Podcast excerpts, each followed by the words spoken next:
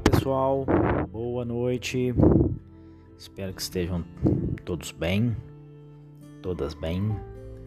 É, dando seguimento à leitura do livro O Profeta de Gibran Khalil Gibran, o segundo tema é o matrimônio. Então, Almitra falou novamente e disse: E que nos dizes do matrimônio, mestre?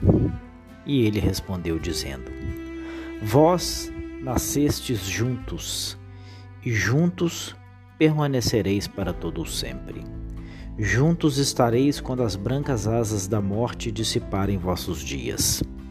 Sim, juntos estareis até na memória silenciosa de Deus. Mas que haja espaço na vossa junção, e que os ventos do céu dancem entre vós.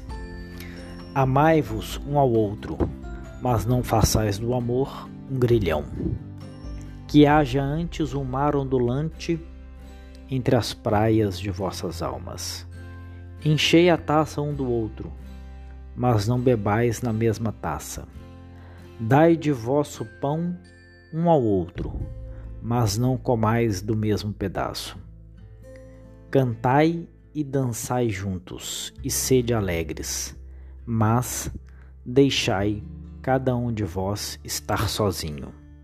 Assim como as cordas da lira são separadas e, no entanto, vibram na mesma harmonia.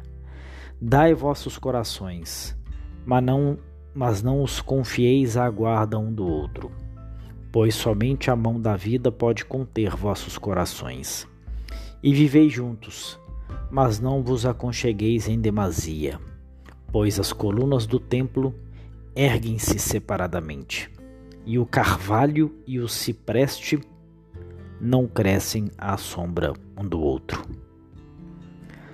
Paz, luz e bem.